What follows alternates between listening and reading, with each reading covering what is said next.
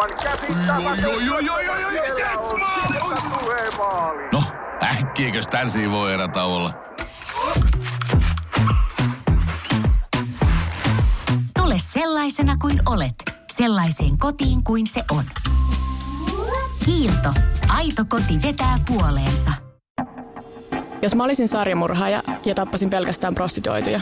Ja sä hautaisit ne sun takapihalle. Niin, ja sit se olisi mun huoropuutarha. Moi, me ollaan Justiina ja Paulina ja tää on Huoropuutarha. Moi, ja mun vuoro kertoo ensi eikö? Jep.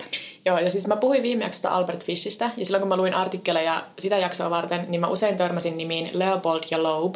Usein sille ohimennen viitaten siihen, että miten ne oli tunnettuja rikollisia ja jopa vuosisadan tunnetuin rikos, mikä sai mut sitten miettimään, että miten nämä Leopold ja Loeb on toteuttanut 1900-luvun tunnetuimman rikoksen, ja mä en ole koskaan kuullut siitä. Kuulostaako nämä sulle tutulta nimiltä? Pakko myöntää, että nimet on tosi tutut, mutta tota... Niin, siinä se sitten oli. siinä se olikin.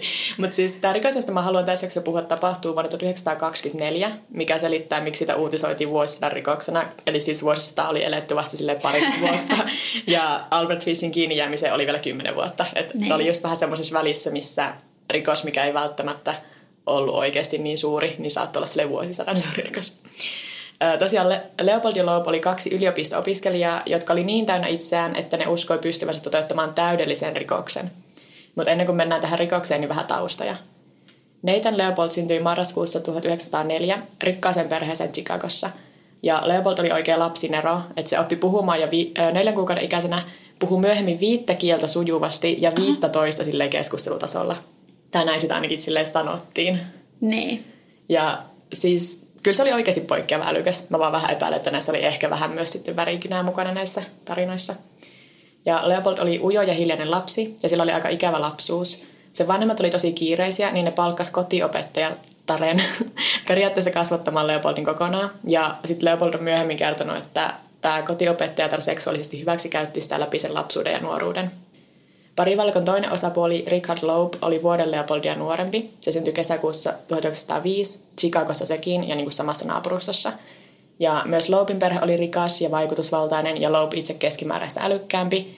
Niin älykäs, että se hyppä, hyppäsi yli useasta luokasta peruskoulussa, vaikka sille ei tuntunut olevan minkäänlaista motivaatiota oikein mihinkään ja opettajat kuvailikin sitä usein laiskaksi. Niin, Eikö eikö, se ole arvo- se perus, että tota, jos on poikkeuksellisesti lahjakas, niin sitä pidetään laiskana, koska niin kuin, ei ole mitään haastetta. Niin, ja sitten toki se on sille varmaan, jos sä pystyt hyppäämään sille useamman luokan yli, niin miksi sä olisitkaan hirveän kiinnostunut siitä koulusta, jos se on oikeasti niin helppoa. Niin.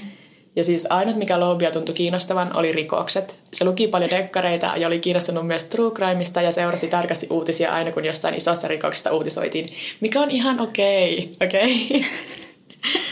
Ö, Motivaation puutteesta huolimatta Loeb siis kuitenkin menestyi opinnoissaan todella hyvin ja se oli niin kuin Chicagon menestyvin opiskelija tosi pitkään. Se oli 15-vuotiaana jo niin kuin sille yliopistotasolla ja kaikkea.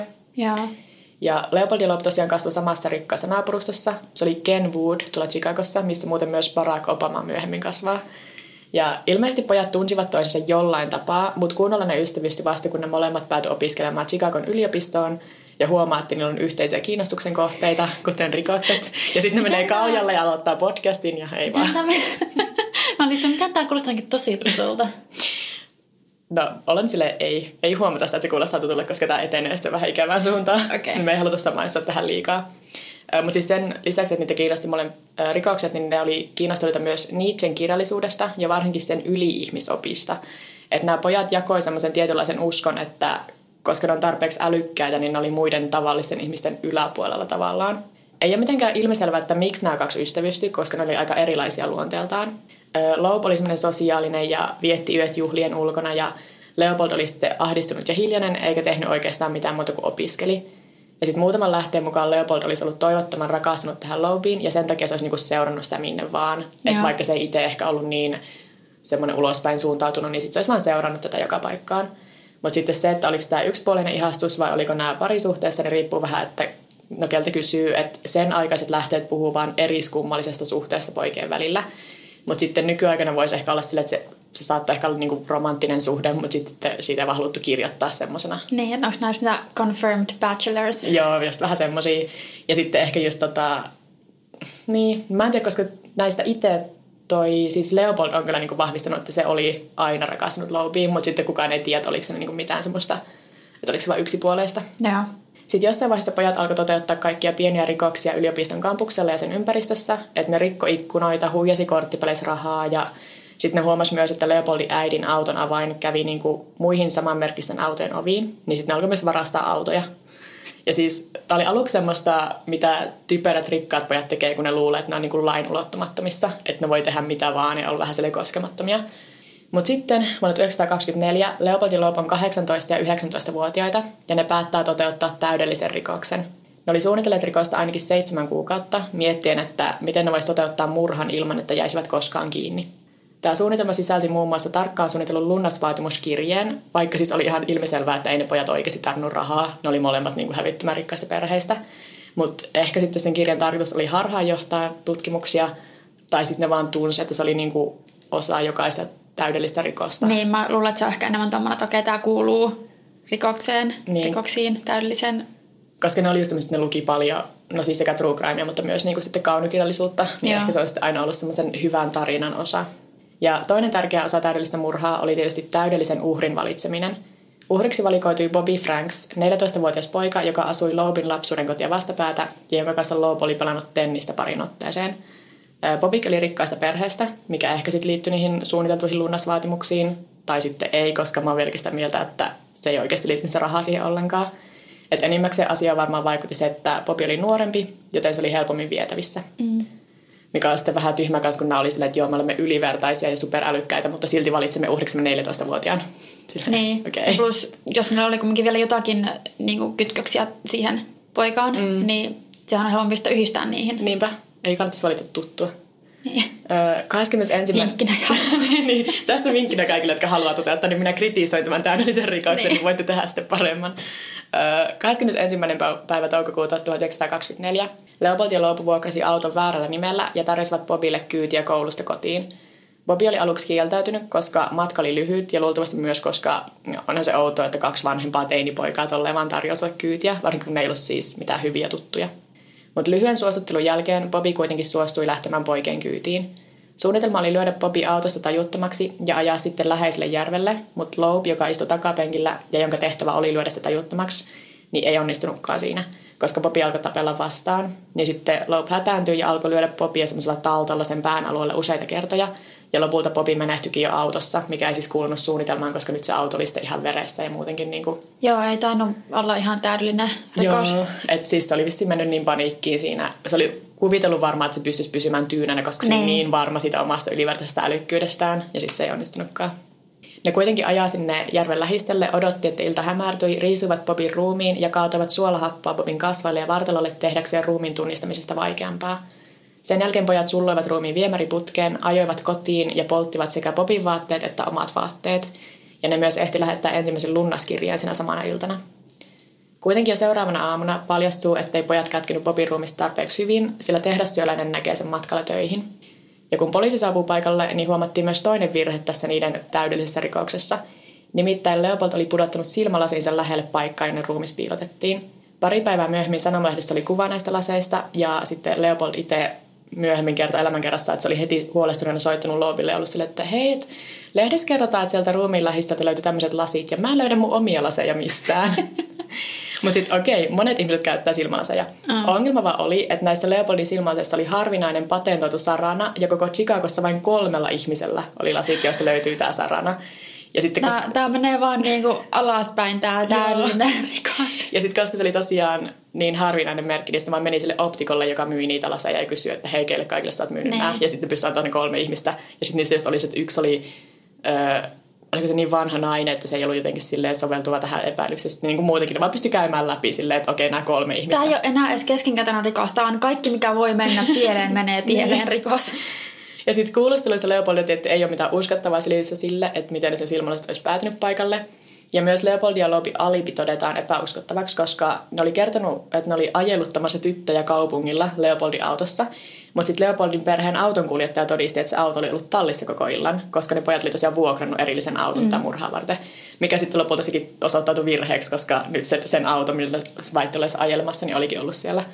Ja siis se oli, toi autonkuljettaja oli luullut suojelevansa sitä Leopoldia sillä. Ja se sanoi, että joo, että se auto oli tällä koko ajan. Ja sitten ne oli silleen, Mä oon koko ajan silleen, voi voi rikkaat pojat. Niin toikin sille autonkuljettaja. Mäkin kun mä luin sitä yksityiskohtaa semmoisesta chauffeur, ja sitten mä silleen, aah, voi, voi rikkaiden ongelmia. Autonkuljettaja ei pystynyt varmistamaan alibiani.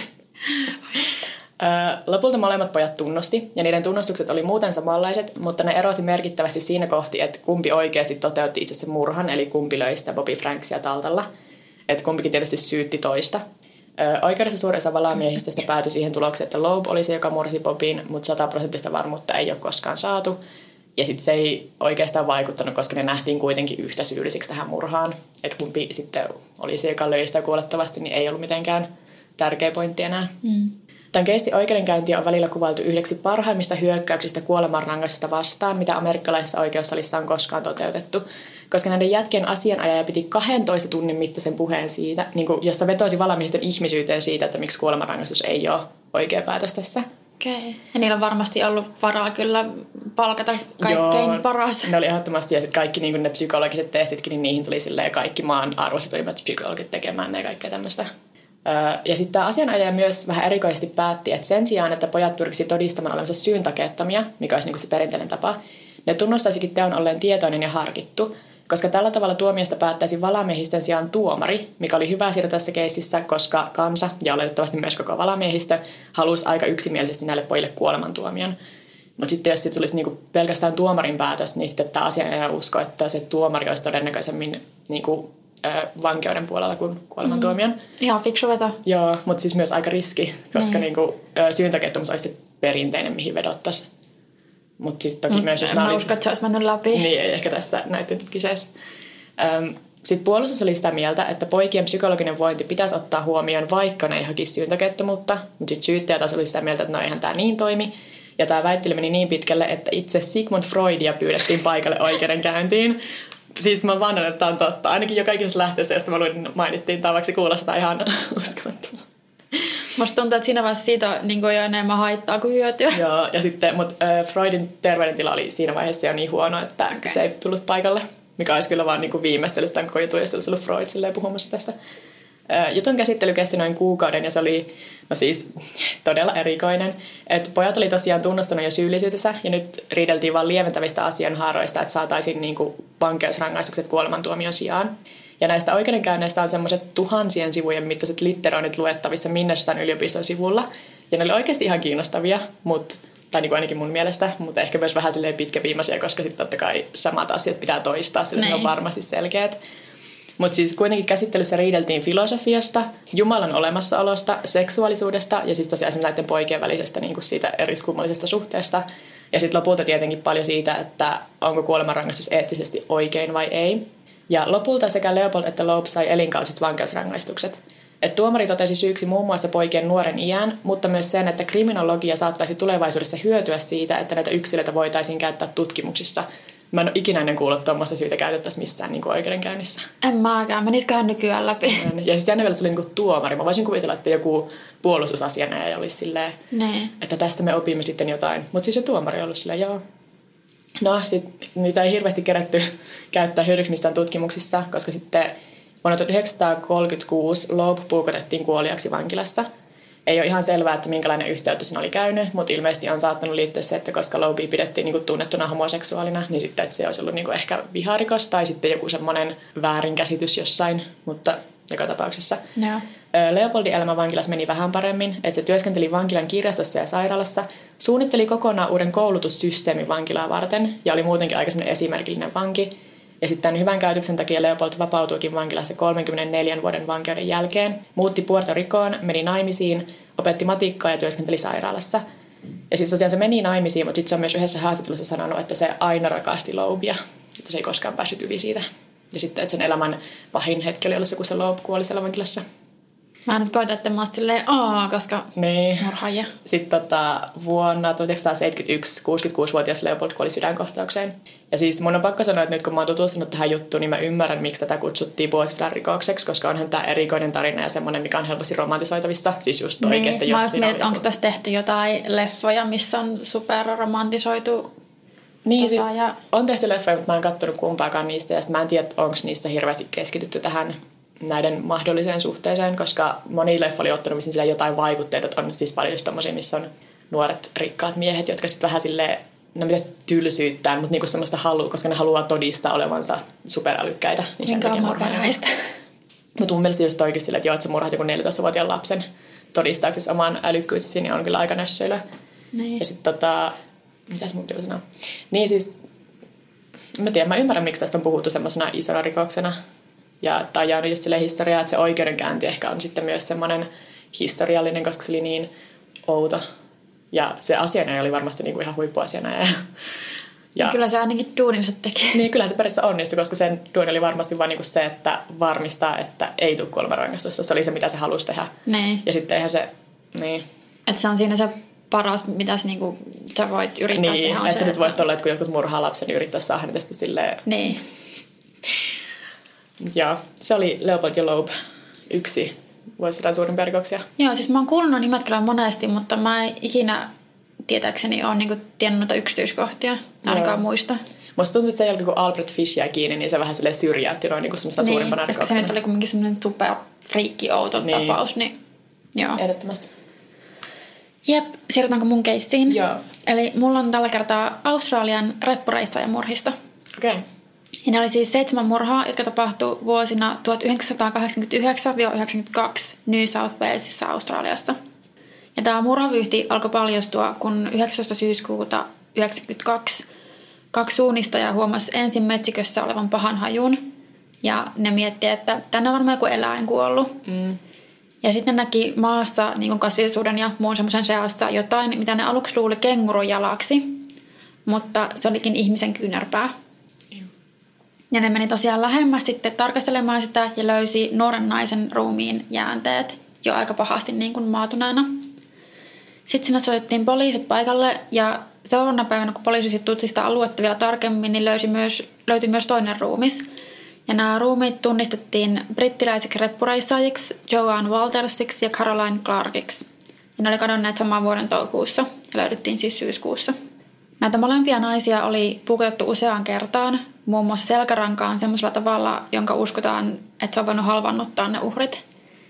Lisäksi Caroline Clarkia oli ammuttu kymmenen kertaa päähän ja Joan Waltersin ruumiissa oli merkkejä seksuaalisesta väkivallasta.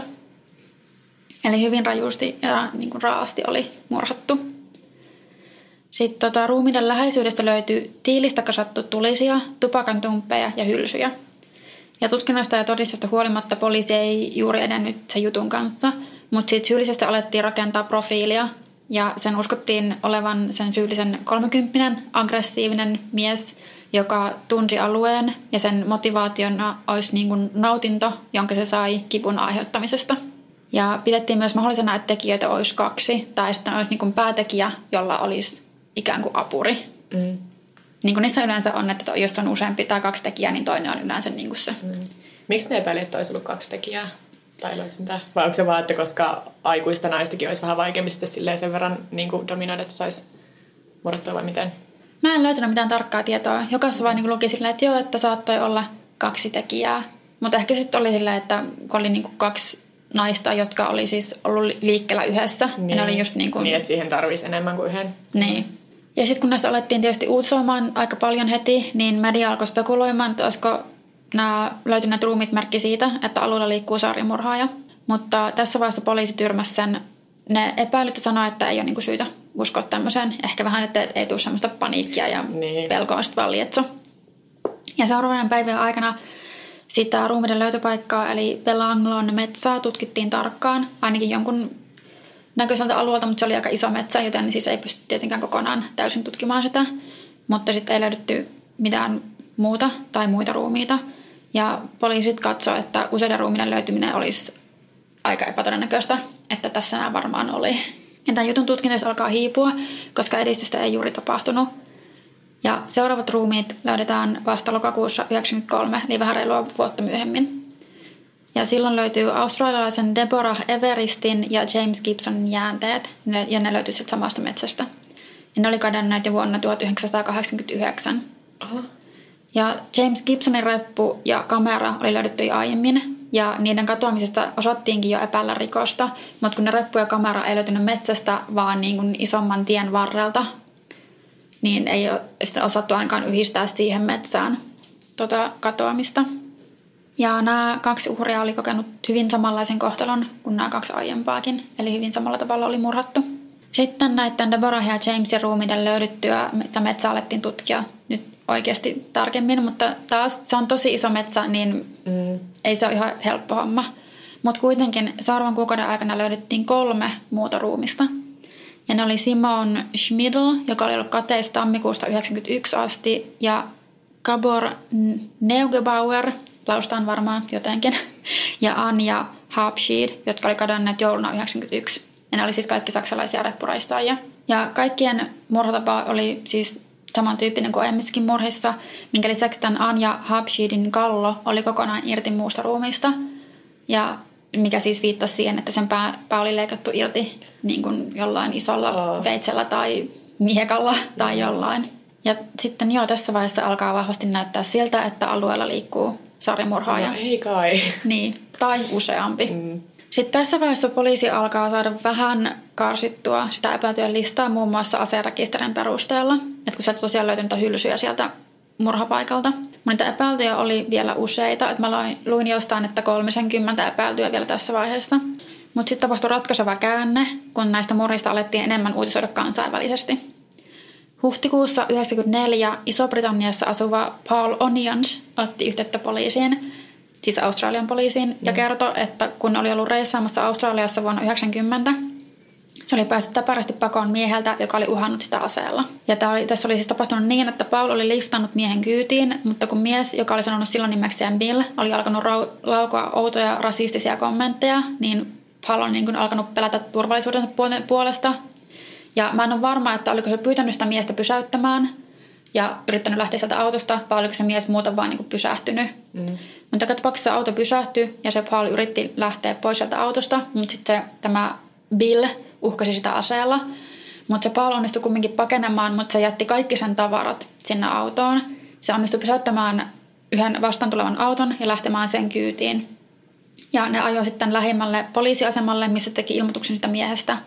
Ja sitten ne ajoi tonne Sydneyin takaisin, missä sitten alkoi niin kuin hoitamaan, että se pääsee pois, pois maasta, kun siis sen passi ja kaikki oli niin kuin jäänyt sinne autoon. No siis just tuonne suurin paniikkitilanne. Mä aina kun mä jossain ulkomailla, kun mä kannan mun passia kuitenkin koko ajan mukana, kun se on usein mun ainut henkkari, niin mm. mä aina silleen, nyt jos tää häviää, ja sitten no mä, oon, mä reissaan enimmäkseen sille Euroopassa, niin ei ole niin paha, mutta niin sitten mä... jos olisi jossain tosi kaukana, ja niin. sille, äh.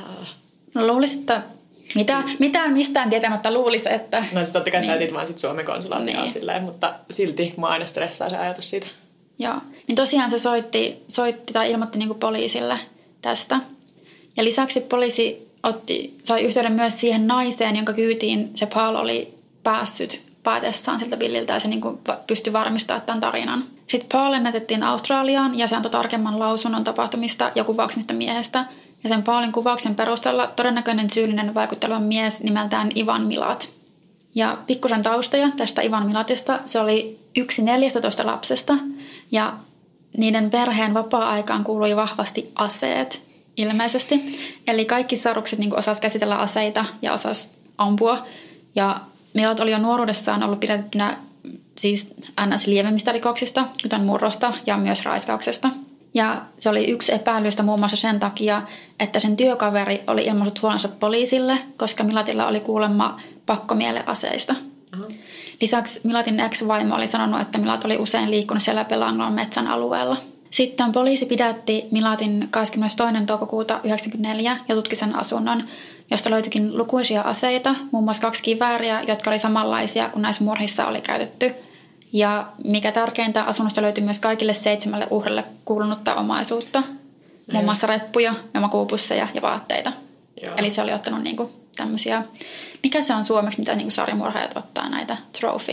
Niin, niin tämmöisiä keräilytavaroita niin. niiltä uhreiltaan. Mä menisin sanoa, että matkamuistoja, mutta en mä tiedä, niin. onko se niin. vähän ikävä. Ehkä se voi olla semmoinen ns-matkamuistoja. Mm. Joo, tämä Milat ei kuitenkaan ollut yhteistyöhalunen kuulusteluissa ja aluksi sitä syytettiinkin vain sitten tämän Paul Onionsin äh, siihen kohdistuneesta uhkailusta, mutta lopulta sen, kun se, se just nimenomaan se tietty ase pystyttiin yhdistämään murhiin, minkä se omisti sen Milat, niin se tunnusti tämmöisen syyllisyytensä. Ja Milat palkkasi asianajaksi saman henkilön kuin aiemmin raiskaussyytteessä, mikä sillä oli ollut siis joskus nuorempana. mutta erotti sen, kun se asianajaja siis kehotti häntä myöntämään syyllisyytensä. Sitten lopulta tämä Milat tuomittiin seitsemästä murhasta ja yhdestä murhan yrityksestä. Ja se sai jokaisesta murhasta elinkautisen sekä 18 lisävuotta tämän Paul Onionsin murhan yrityksestä ilman ehdonalaisen mahdollisuutta. On epäilty aika vahvasti, että Milat olisi murhannut muitakin ihmisiä kuin vain nämä seitsemän uhria, joiden ruumiit löydettiin. Ja kun se ex-vaimo sanoi, että se Milat oli liikkunut siellä metsän alueella, niin sanoi, että se on liikkunut siellä jo 80-luvulla. Mm. Eli tietysti, okei, okay, kuka tahansa voi liikkua jonkun metsän alueella, mutta se ainakin tunsi tosi hyvin sen alueen ja se oli iso alue, niin miksi, miksi ne olisi ollut vaan noin seitsemän? Mm. Koska sillä oli kumminkin jo joskus, muistaakseni 70-luvulla eskaloitunut sen rikokset, niin kuin, että oli ollut murto ja sitten oli ollut raiskaus, kun oli kumminkin niin kuin hyökännyt ihmisen kimppuun. Mm. Niin voisin kuvitella, että ihan Joo, mahdollista, että se on silloin jo aloittanut. Jep. Joo. Sitten vielä semmoinen fun fact, että vuonna 2012 Milatin sukulaispoika, joka oli siis sen veljen tai siskon lapsen lapsi, murhasi ystävänsä kanssa 17-vuotiaan pojan siellä samassa metsässä, missä Milat murhasi ne uhrinsa. Ja no, nämä murhajat sai sitten molemmat useita kymmeniä vuosia vankeutta. Mutta tämäkin olisi sellainen, että tämä vaan mainittiin tietysti joka lähteessä silleen, että joo, että hei, kulkee suvussa no oikein. No onhan toi oikeasti tosi kummallinen yksityiskohta. Niin. Ja mä, mä rupesin miettimään sitä, että totta kai se sukulaispoika on varmasti tiennyt tästä mm. asiasta. Miksi ne menisivät sinne samaan paikkaan, samaan metsään? No tässä sille hyvin yhdistyy, koska okei okay, siis joo, on ihmisiä, jotka on sitä mieltä, että joo, että tuommoinen menisi niinku ihan geeneissä, niin kuin sarjamurheen mukaan menisi geeneissä, mm. mihin mä en usko, mutta tavallaan tämä nyt voisi tukea sitä.